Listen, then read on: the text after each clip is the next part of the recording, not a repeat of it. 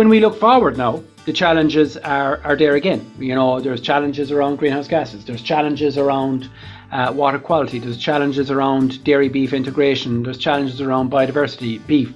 But those challenges will be met once we uh, approach it in the same way as uh, dairy expansion was approached and the industry working together to, to, to meet all of those challenges. Hello, I'm Stuart Childs, and you're welcome to the Dairy Edge, the Teagasc Dairy podcast. We're bringing you the latest information, insights, and opinion to improve dairy farm performance.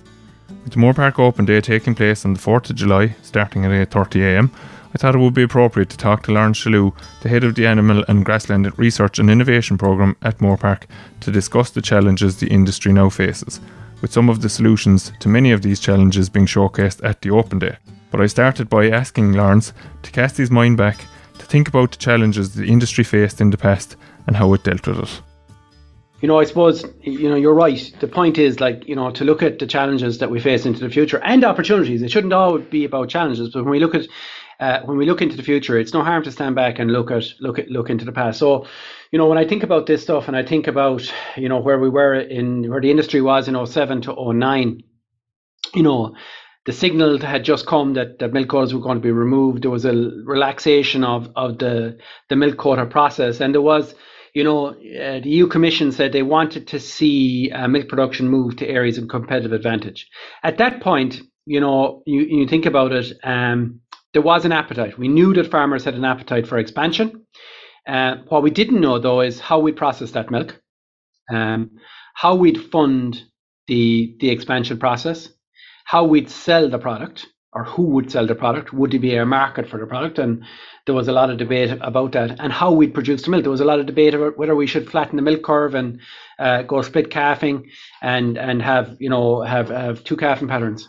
And all of those issues were dealt with by the industry working together. It was you know the industry working through the I suppose policy of Food Harvest 2020 uh, but all of that together resulted in, um, you know, an industry that worked together around, you know, um, expansion at farm level happened. You know, it was a 50% target by 2020.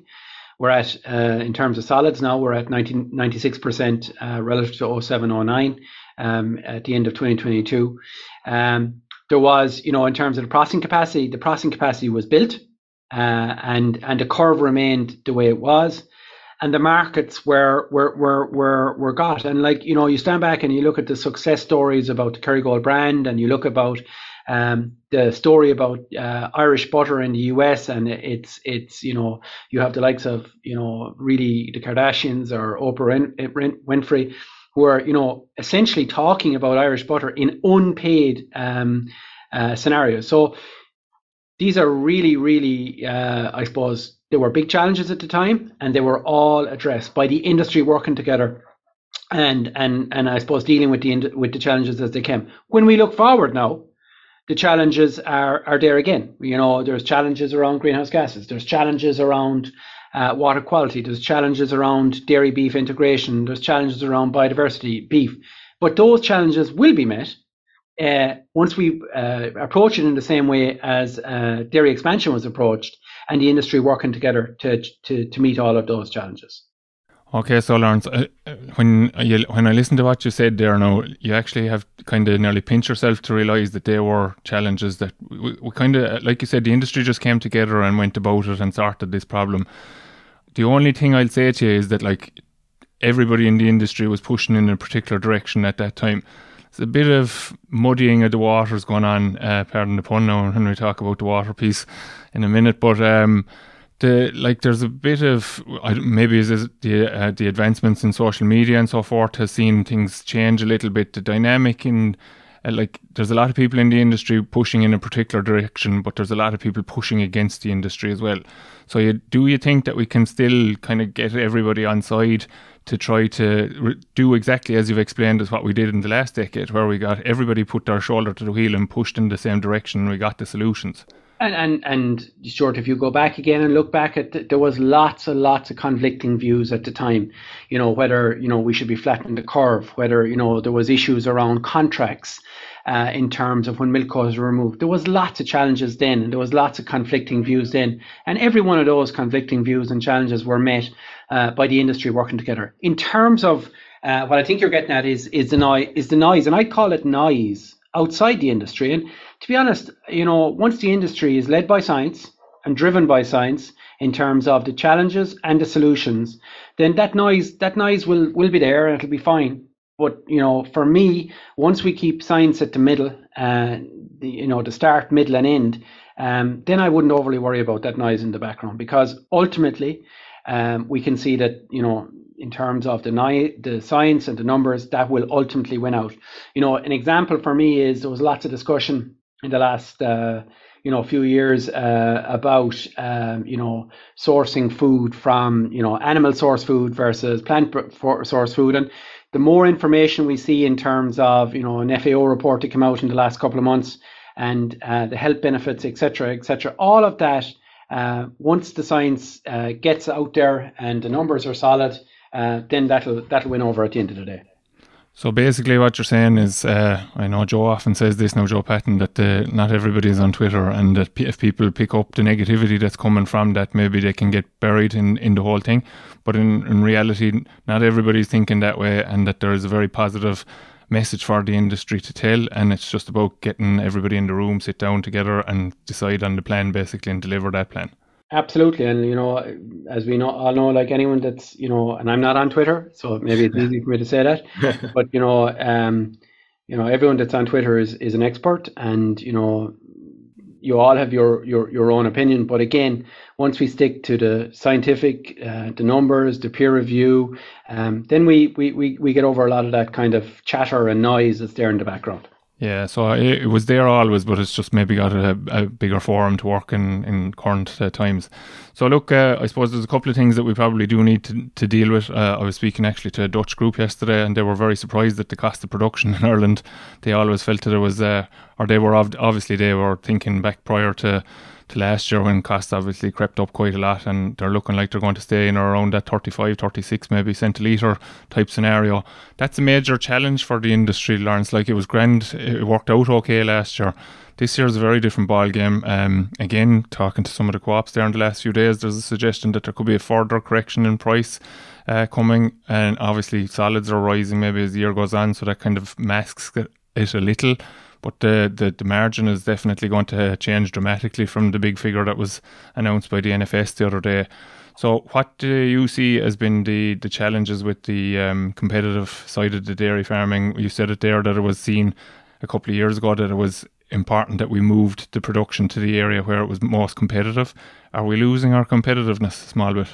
There's no doubt that 2022 um, was a massive challenge and it has has spilled into 2023 in terms of cost of production. So, like, if we look at the ballpark numbers, cost of production were up somewhere of the order of 30%. So, they were ballpark running at 25 cent uh, a litre, not including a return for owned land and labour. And, you know, if you wanted to include a a return for owned land and labour, you'd probably add 10, 10 cent a litre onto that. So that's where they were running uh, in 2021, and with you know 2021 was a slight increase. Um, and in 2022, we know they're up at 35 cent, and they look like they're going to be robustly sticky in in uh, 2023. So that's a real, real challenge. And for me, it's probably the most serious challenge. And and there needs to be an urgent focus at farm level of taking out costs. Whatever happens at processor level, and we you know it's absolutely um, the right thing to do to to argue and, and look for higher milk prices, um, and that should happen. But at farm level, we should all, you know, look at, at what can be done to take out costs out of the system. And I suppose, you know, you look at some of the, the increases that we that have happened in in um, in costs. You know, feed and forage costs increased by something like seventy eight percent in in 2022, uh, which is a huge cost and concentrate costs increased by 33%. So what can we do to take some of those costs out of the, the, the system? And that's the that's the big challenge. So you know, fertilizer cost price, as we know, is, is coming down, so that's that's a positive. But can we take the focus uh, and put more focus on things like clover? And, and it looks like it's going to be a good year for clover. From what I've seen in the last couple of weeks, you know, as the rain start has started to come again, clover seems to be really taking off. So can we put a strong emphasis on clover at farm level? Um, you know, all our data shows us that we get increased milk yield per cow uh, and we take costs out of the system. You know, our analysis from last year shows that a clover system will increase profitability by four to 500 euros a hectare. So, can we put more emphasis on clover? The second one then is feeding. So we fed about 1.2 tons of concentrate uh, in 2022 on average, or the industry fed 1.2 tons. So for me, the big question is, what can we do to take that cost at you know at at at ballpark 420, 430 euros a ton? Um, that could come very close to 10 cent a litre in terms of the cost of production. So that's completely not sustainable. So can we take uh, feed out of the system? Yeah, it'll mean that you probably reduce milk output, but from a profitability point of view, all our data tells us that when there's adequate grass in the system, so you know when there is uh, enough grass in the system, the economic response to additional concentrate is is is is negative, and especially when we talk about a constant cost of maybe 400 euros, 400 euros uh, plus a ton, uh, and milk price heading under that number. So it, it is you know, it is certainly a question that, that we need to look at. And, you know, I'd be talking, you know, for, for individual farmers, every farmer will have different strategies to take costs out of the system. But unless you start looking at your numbers unless you unless you start putting a plan in place, it's impossible to take costs out of systems. You can talk about it, but unless you start looking at your numbers and identifying where the areas are, um, then it's very difficult to take costs out of the system. But you're right, Stuart. 35 cent a litre uh, as we're at now and are projected to be for 2023 um, is not sustainable in terms of our, our competitive or comparative advantage. The only thing um, or comparative advantage we have in this country in terms of cost of production are our focus on grass. So we need to double down on that focus and ensure that um, we're maximizing our potential from that grass. So you mentioned a very important word in that answer there, no, Laurence, adequate uh, in terms of grass availability. Have we slipped a small little bit in terms of, uh, I suppose, grass growth? Question mark, or actually the amount of cows that we're trying to feed with what grass we're growing, if you know what I mean. So yeah, and that that is a, it's a very good question. You know, um, we probably are after you know 2022 was a challenging enough year from a grass growth point of view. Uh, we all remember 2018. We had a tough few weeks uh, just gone by.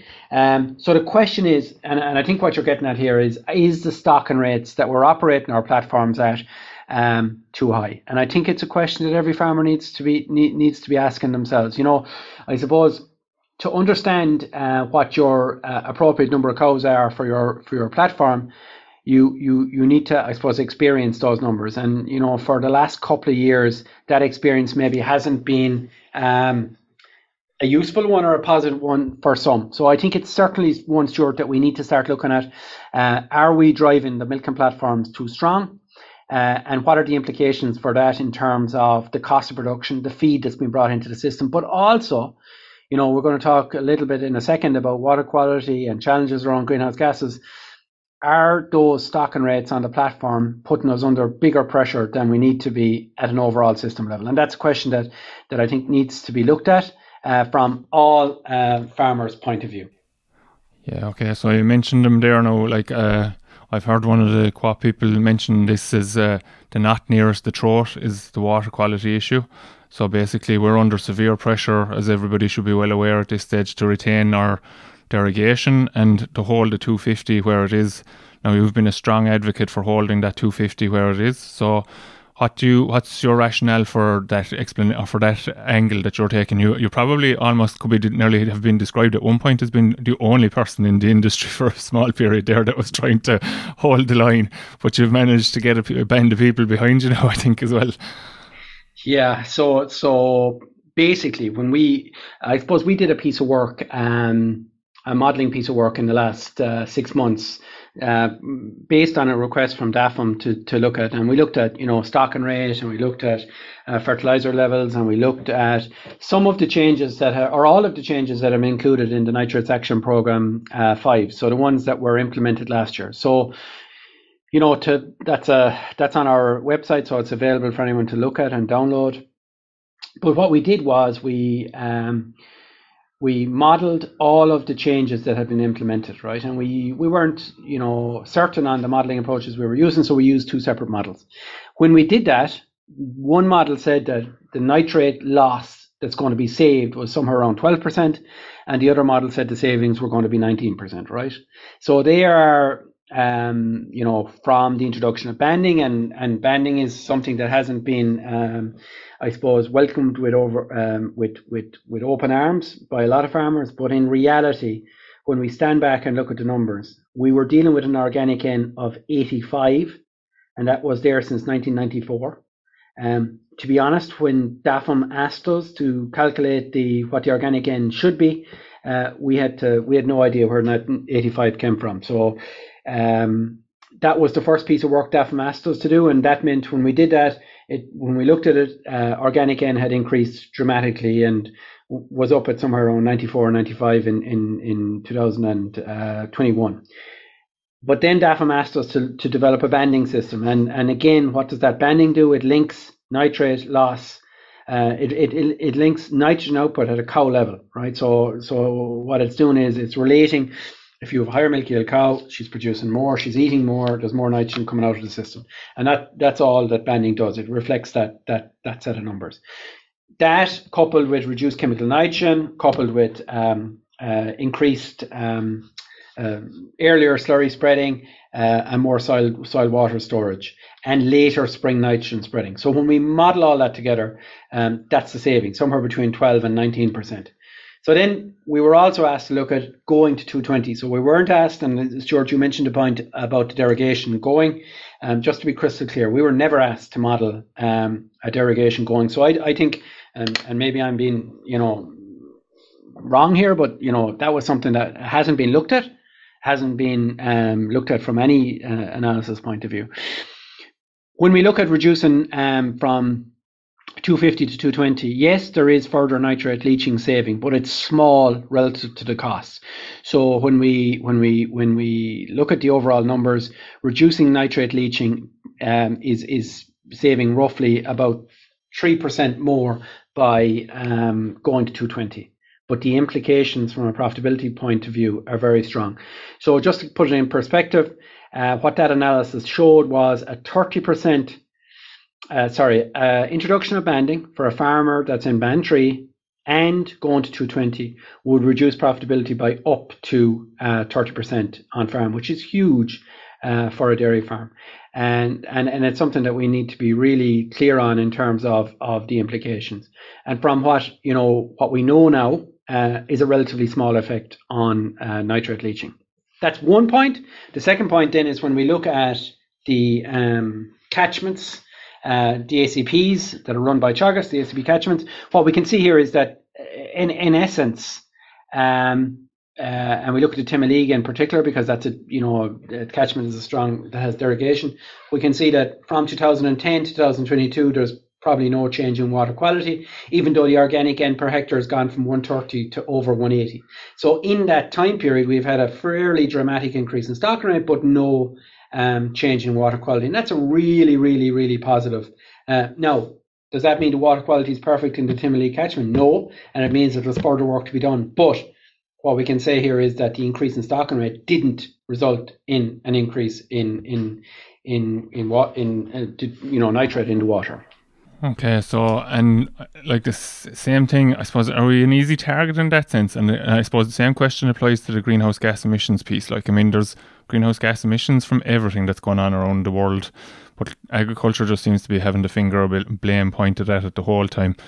Is it just because there's a lot of farmers out there and they can't all be unified together as such? I suppose, look, that's the role of the farm organisations to try to kick back there, but the people are taking a bit of a kicking and this is the, the biggest problem I see with it. Uh, the morale is low because people are just like, what's this all for? What's the direction? It's very hard to plan a future currently in farming the way things keep changing and stuff. So What's uh, your take on, on that side of the, the, the, greenhouse gas emissions and the finger of blame piece as well? I suppose.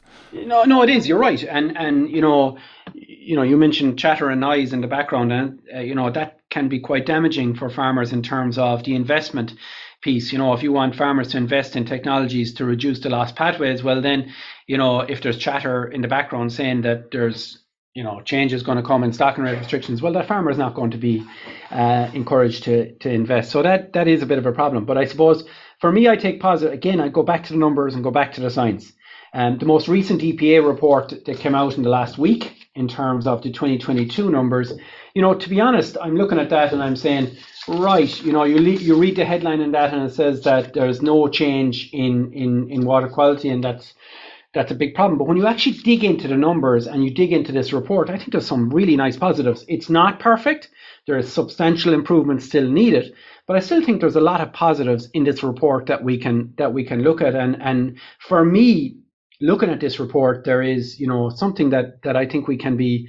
Uh, I think we can be quite positive that there is change happening, and and that change is starting to work out in the numbers. For example, um, you know, if we look at the uh, water quality uh, and look at you know high and good, which is where you know we want all water quality to be, there's no change in terms of of that in the last three reports. So 16 to 18, 19 to 21, and uh, 19 to 22. So there's no change in in high and good there, right? Uh, they're all at 56%, and we need that to increase, right? So that's clear. But when we look within it, high is increasing. So high was 15% in 16 to 18. 16% in the 19 to 21 and 17% in the 19 to 22. So that is that is increasing.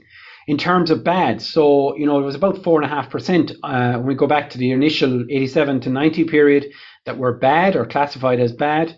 Um, and in, in 19 to 22, there's only two, and none of those, from my reading of the report, none of those are, um, you know, uh, related to agriculture. If we look at uh, the overall numbers for 2022, 84 rivers improved in water quality, 77 declined, so more improved uh, than disimproved. If we look at the high quality, uh, the high status, basically what that shows is that there, you know, there is uh, an increase in the high quality status, and in the 19, 2019 to 22, there was 1.2% in the high quality status. Um, you know, up from 1%, you know, was the highest in, in a decade essentially. Um, so that looks like it's going the, the right direction. If you look at in terms of river river nitrate concentration, in the 18 to 20, uh, 2020 period, there was 36% in the high status. In the 19 to 21 period, it was 39%. And in the 2020 to 22 period, that was up to 41. So that's increasing all the time. Again, a positive. If we look at high and good together, in the 18 to 20, 2020 period, there was 53%. In the 19 to 21, there was 57%. And the 2020 to, to 2022, there was 60%. So again, all go in the right direction. Uh, are they going as fast as we want? Are they as high as we want? Absolutely not. But they are going in the right direction. And, and again, it's important to draw out those positives. And, and I suppose it's also important to draw out, you know, there was an increase in the nitrate concentration in, in, in you know in the river. So that's something that we need to uh, work on. And most of that increase was in the south uh, east region and the Midlands and and eastern region together. The final thing that I thought was quite positive in in, in this report is the estuaries, and essentially what the estuaries um, data is telling us is I think about 80% of the estuaries were in the were in good um, you know what we want them to be. Um, and um, that was at 75% uh, a few years ago. So again, improvement. So what is that conclusion? It, it, does it mean that we are where we want to be? No, but it does say that we are uh, going the right direction. And it's important that we dig into these reports and pull out this uh, information because it's generally all in the reports. Yeah, so it's it's not really helpful then, Laurence, that whoever's interpreting that report is given the message that agriculture is fully to blame for all of this, because everything you said there would contradict what what was mentioned in the media last week. And again, that's why I think it's important that, that farmers take download. These are excellent reports from the EPA, and I think it's important that farmers um, look at these reports and go through them. They're very simple and they're easy to look at, and, and farmers, you know, should be informing themselves of what the numbers are in these reports that's the water I won't say it's dealt with, but we're working on it. And as you've outlined there, the progress is in the right direction, which is important. It's important to note, so Stuart, it's it's not there. You know, it's a lot done more to do. To paraphrase a, a, far, a former great um, party. Huh? the um, the greenhouse gas emissions piece then is the other elephant in the room, I suppose. And again, a lot of uncertainty for farmers. And you've you've nailed it on the head there straight away. Very very hard for farmers like we talk about adequate slurry storage and all of these, and farms maybe expanding and trying to match their storage requirements and so forth, and a bit kind of taking a punt in in in essence at the moment to actually go building anything because you might be putting up storage for stock you won't have in two years' time the way things are being spoken about. Again, maybe just the the nature of the media in the present day making that seem like a reality, but there's a lot of positive uh, scope for the industry to achieve the targets or to go in the right direction. Okay, we need some new technologies maybe, and you're working on them, I suppose, and that's more of a reason for people to come on the 4th of July to see what's what is being done here. A huge amount of work going on. But what's your take on the on the GHG piece, we'll say, and how it's going to influence the industry? Yeah, and again, um, you know, we have a, a target, our agriculture has a target to reduce emissions by 25% by 2030 relative to 2018. And uh, obviously, that is a lower target than, than other sectors because the whole of society has a target to reduce emissions by 51%.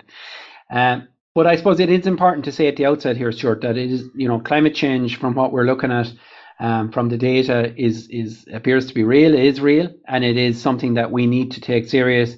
And uh, agriculture must and should play its part in terms of uh, reducing emissions.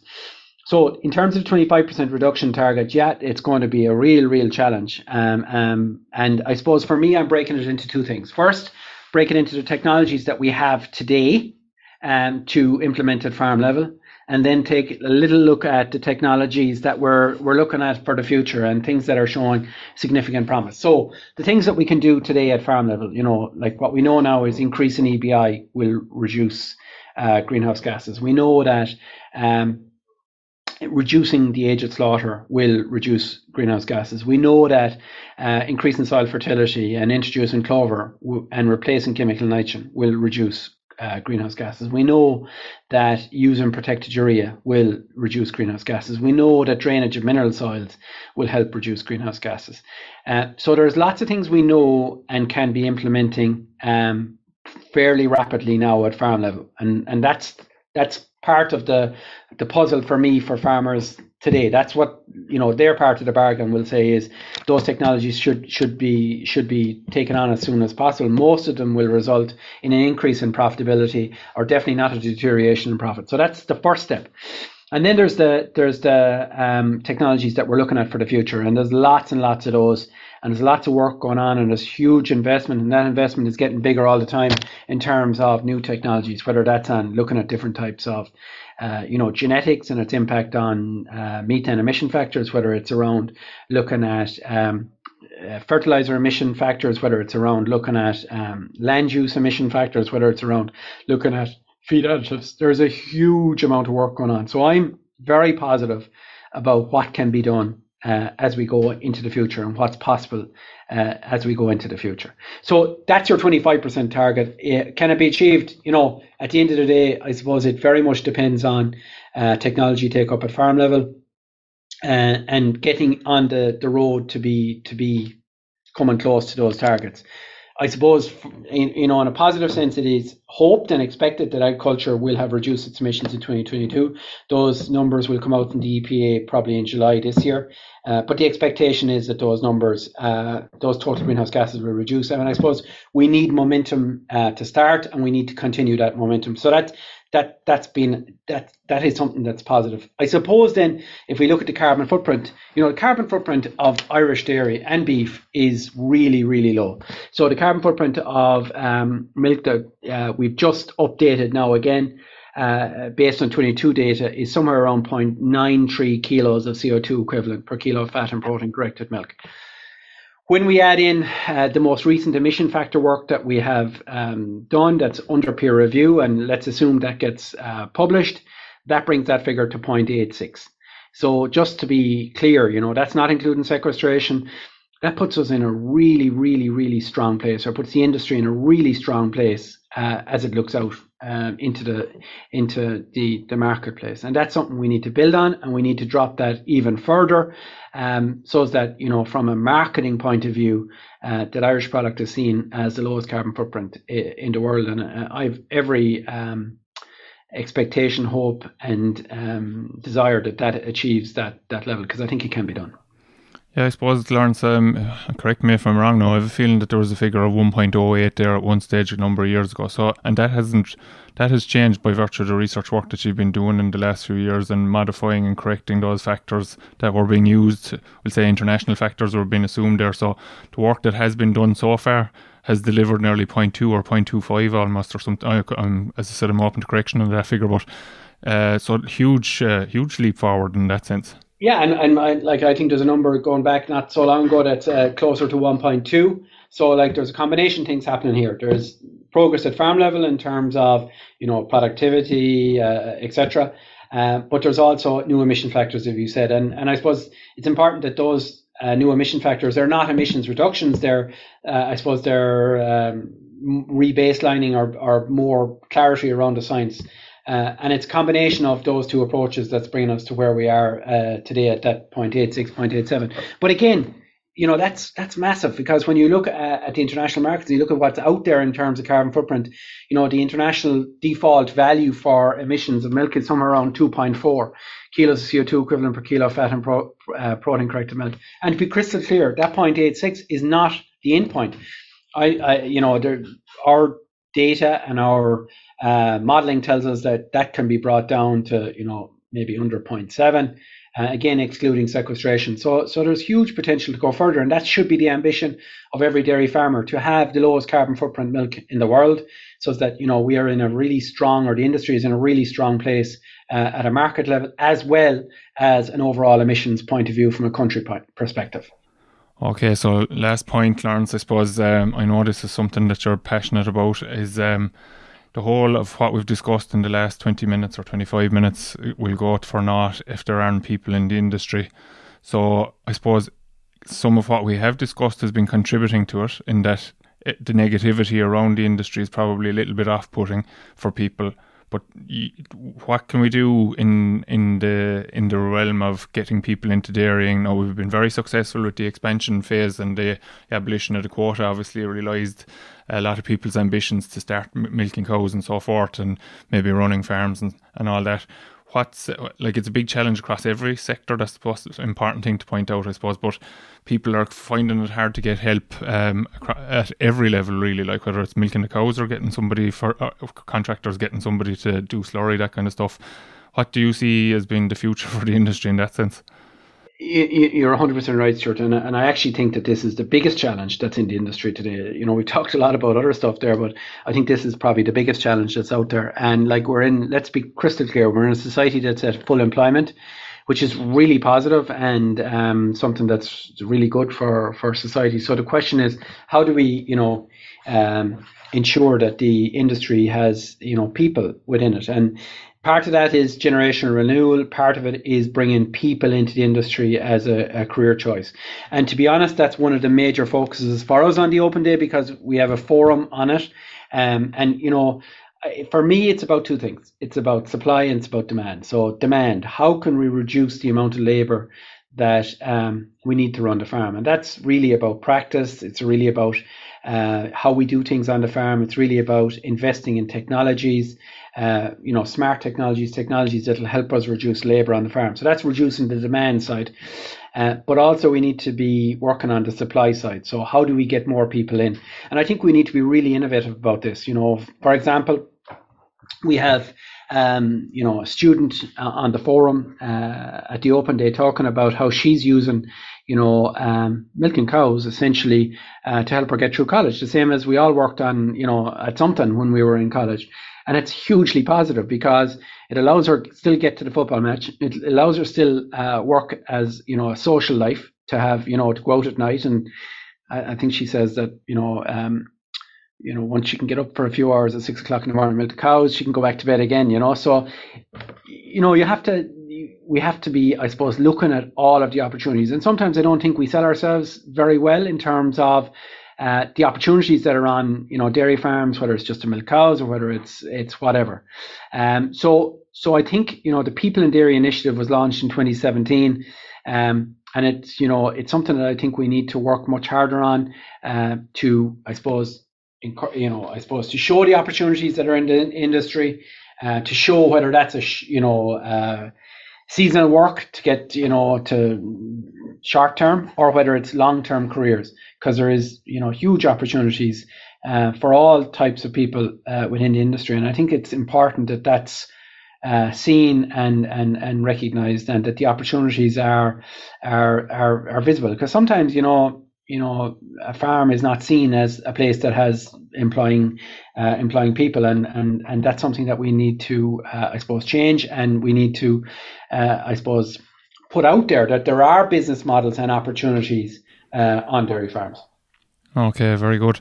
So I suppose, Laurence, uh, just to wrap it up, um, from what I can take from what you're saying there, you're basically uh, a call to arms for farmers to come along to the open day on the 4th of July, see the technologies that they may already be familiar with in some cases, but also see some of the newer technologies that are potentially coming on stream.